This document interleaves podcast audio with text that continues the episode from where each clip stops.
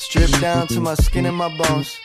I love huskies, but I feel like a wolf. In a pack, but I feel all Hi, and welcome to another episode of the Budding Industry Podcast. Once again, I'm your host, Gabe, here as always with Dave.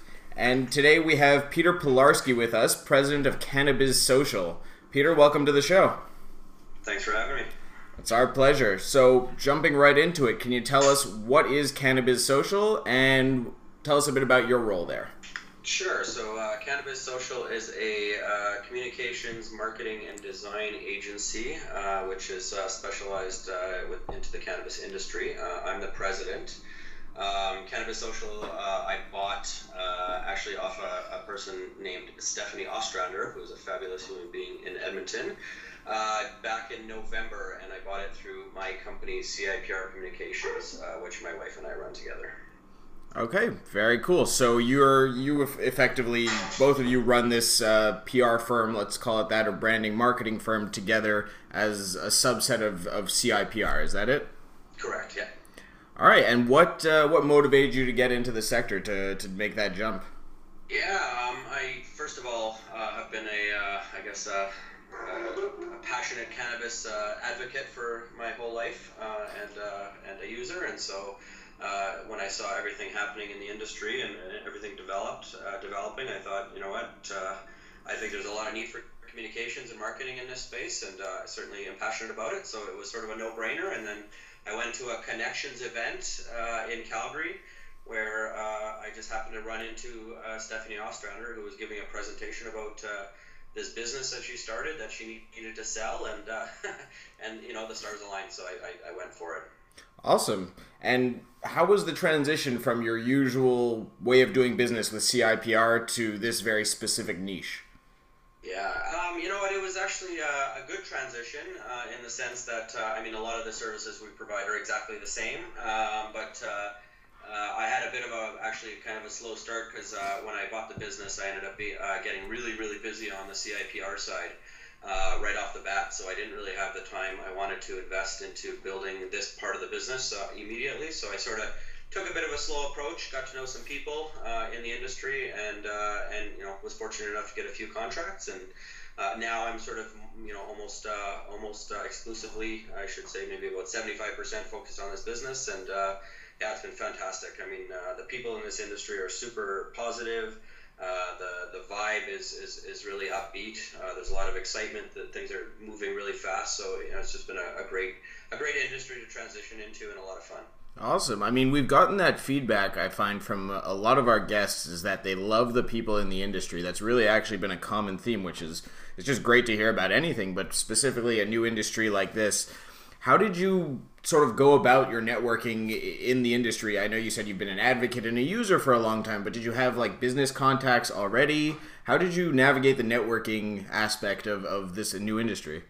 Yeah, so I mean, to be honest with you, my start really got uh, through a few clients. So I had a, a client that was shooting a series of, of, of, movies, and I was writing some some content for him, and uh, ended up going to uh, one of my current clients, Sundial Growers uh, facility, and met them as part of this uh, this project. And then I, you know, again, this connections event was sort of a thing, a friend through a, a friend kind of situation that I went to, and then uh, just sort of kept running into the industry. So that was awesome. And then, you know, over time, uh, it just sort of, you know, there was a lot of industry events happening all over the place. so just started showing up to those things and talking to people and um, you know, people have been extremely open uh, and, and really, really, uh, you know, uh, encouraging, I guess. So uh, I think it's a really easy industry with the energy in, in the industry right now to for people to just uh, just start showing up at events and start talking to people. Uh, people are open. Excellent. what are some of the challenges that you've seen once you made the jump into cannabis um, in Alberta and wherever, wherever you, in other provinces or countries where you're operating? Yeah, I mean, I'd say kind of the biggest challenge I faced uh, personally is that uh, you, you know, while there is a lot of new in the industry, there's also a lot of established in the industry from the uh, from the medical side, and so uh, certainly there is uh, there are people who are already established um, and doing things uh, similar to what I'm trying to do. There are relationships already established in terms of you know law firms and and consulting firms and those kinds of things, and so mm-hmm. you know there's a bit of a you know people know and trust each other. So you got to break into that group a little bit to I think to be successful long term. But uh, you know those people are open, uh, I should say. But you know they just have their trusted partners and and, and trusted suppliers and that kind of thing. So uh, you know that takes a little bit of time, and I think building trust in any industry is just something that uh, that takes time as, as you go in new. So uh, you know it's been a little bit of patience on my end, I suppose, but. Uh, other, but you know, at the same time, there is an openness and, and it's been great in terms of I have been able to find clients and, and work. Yeah, I mean that sounds pretty consistent with any new business. You have to sort of find your way to to wedge yourself in and make a place for yourself. Um. More specifically on the challenges, though, like obviously branding and public image for cannabis specifically is is kind of a gray area in Canada in terms of what's going to be allowed for marketing materials and things like that. I know every province is going to be different. In Quebec, here they recently uh, just made it. Uh, they they presented a bill to make it criminal to pr- to print anything with a pot leaf on it. Um, so I'm just kind of wondering what kind of challenges you've seen from your perspective, obviously as a marketing and PR expert. Yeah, yeah, yeah. I mean, uh, you know, first of all, Quebec is a whole different kettle of fish. yeah, don't we know so, it? You know, there's a reason why uh, a lot of uh, a lot of places do contests in all provinces in the country except for Quebec. So uh, I won't even go there. But uh, yeah, I mean, certainly the, the, the rules are very restrictive. Um, and it's going to be very challenging for companies to uh, to stand out. There's no question about it. Um, so you know, I mean, it's the, the thing is everybody's on the same page, um, but uh, certainly for uh, licensed producers, um, really have to work hard to get a story out there. The really, uh, the intention is to not allow marketing to happen. Full stop. Uh, right. Pretty, pretty much. So, uh, you know, so that means that you need to be creative, and I think public relations is a great vehicle for getting your for getting your word out. Um, you you can get your word out through the media, so.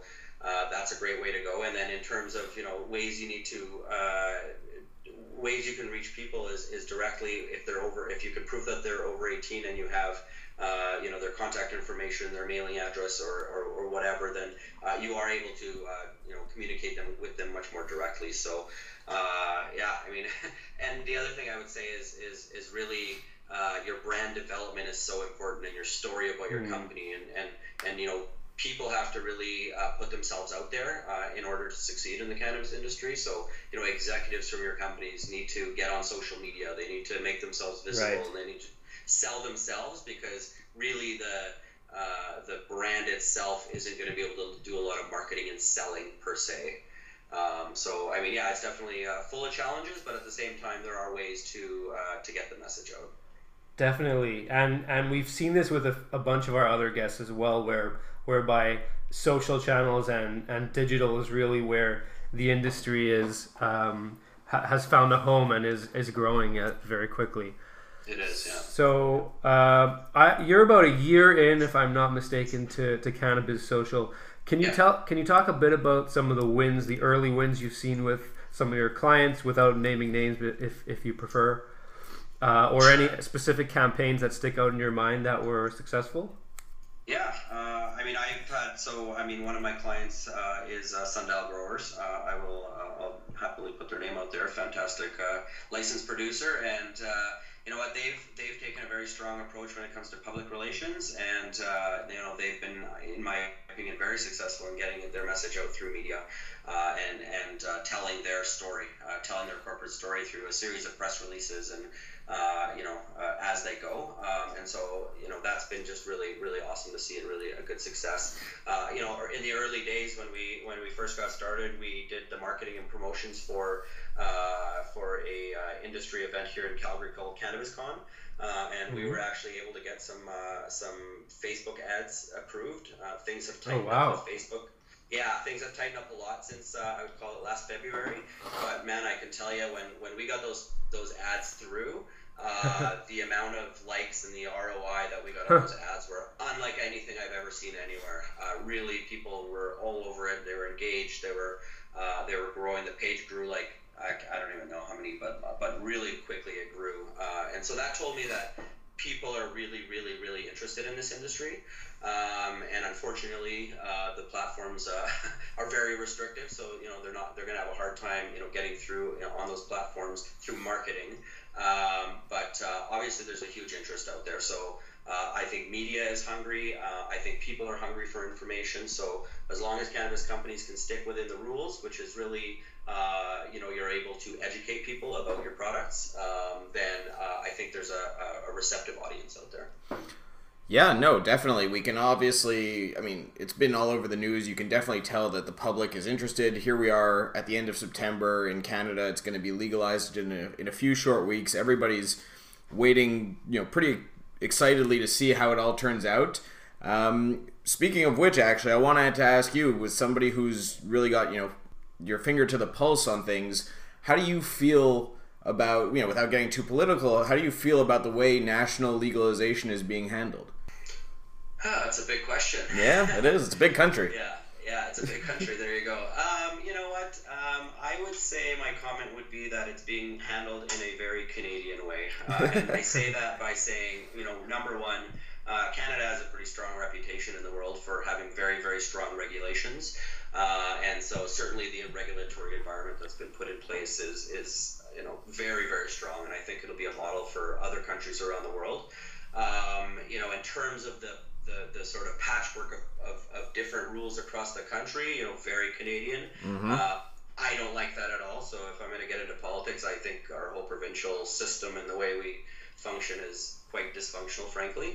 Uh, I'd like to see us operating in, in, in, as more of one country in many ways, but uh, you know, but that's just the way it is. And so uh, I'll certainly give kudos to Alberta here, uh, which uh, went with a private retail model, um, you know, which I think is uh, one of the better models in the country.